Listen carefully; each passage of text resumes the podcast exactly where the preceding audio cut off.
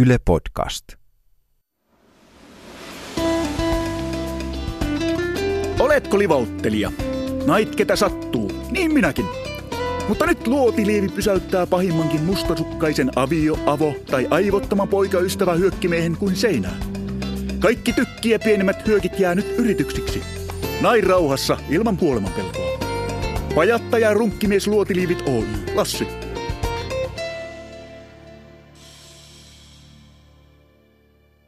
Tapporadio. Terve. Vituttaa. No mikä on? Ja nimi on? Nummi. Olepa hyvä nummi ja kerro tarinasi. Vittu toi naapuri. Jos ihmisellä on semmonen, että vituttaa naapuri, niin nyt on semmonen, että vituttaa toi naapuri. Ei kai. Eikä kun tuli semmonen, että se pyllistelee.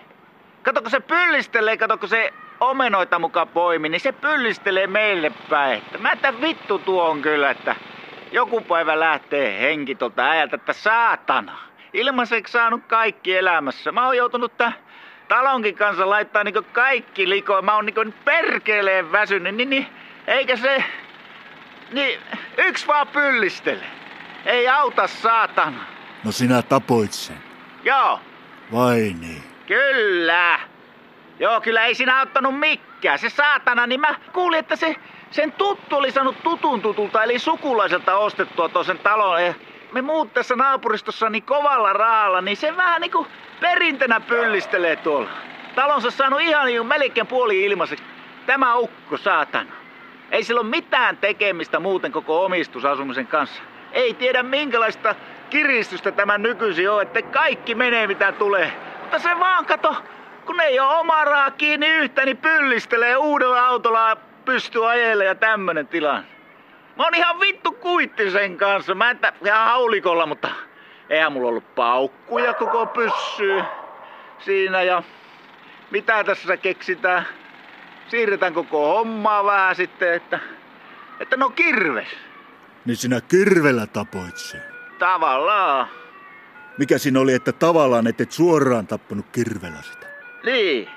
Eikö tuo naapuri siinä teki puita monesti siinä taas huomaamatta silloinkin pyllisteli siinä klapikasansa päällä kirveen kanssa heilu. Pyllisteli ja teki puita. Minä en tykkää tehdä puita. Tilla on valmiina. Minä en tykkää tehdä puita. No kerroppa loppuun tämä tarinasi sitten, nummi. No vittu, mä otin tuon meidän kairan tuosta. Niin sinä kairasit sen. En minä sitä suoranaisesti kairannut, minä hutkasin sitä saatanan pyllistelijä perse. Niin sehän nousi pystyyn siitä suoraan koppasin takaravon, niin sehän kaatui ja tuolla se makkaa. Niin se edelleen makkaa siellä. No siellä se makkaa omenoittensa keskellä, se on semmonen aatami, että ei ole ennen nähty toista taas näillä perillä. Oikein. Kuuleppa. No mitä, mitä, mitä? Sitten on semmonen tilanne, kuule nummi, että soitapa Mustamaija paikalle. Meinaakko? Kyllä. Mä oon vahvasti sitä mieltä, että soitat Mustamaijan paikalle ja kerro koko story. En minä. Kyllä se on viisainta kato. Joka tapauksessa kohta selviää, kun tulee muutkin kotiin naapurit. Ja hyvin nopeasti se siitä selviää, että teillä on ollut jotakin ja sinua tullaan kyselemään. Niinä siinä saattaa käydä. Niinhän siinä käy ihan varmasti. Soita Mustamaja paikalle, met siihen pihalle oottelemaan. No voi vittu. Niin. Sanoppa muuta. Nyt loppu sanat kyllä, että ei tässä voi muuta kuin vissi, että huokasta. Niin justis. Huokase siinä rauhassa ja soita nolla nolla. Mikä se on nykyisin, onko se ysi sitten? No soita yksi, yksi kakkonen, niin varmasti vastaa. Yksi, yksi, kakkonen, niin minä soit. Minä lopetan tämän puhelun. Kiitoksia. Nummelle. Tässä oli päivän tapporadio. Ja tämän päivän aamun morottaja.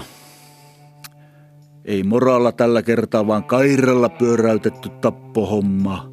Ja hyvinkin erikoinen sinänsä tappotapaus, koska tuota niin maanantai-aamusta naapuri riita. Tapporadio kiittää ja kuittaa, kuten sanottu.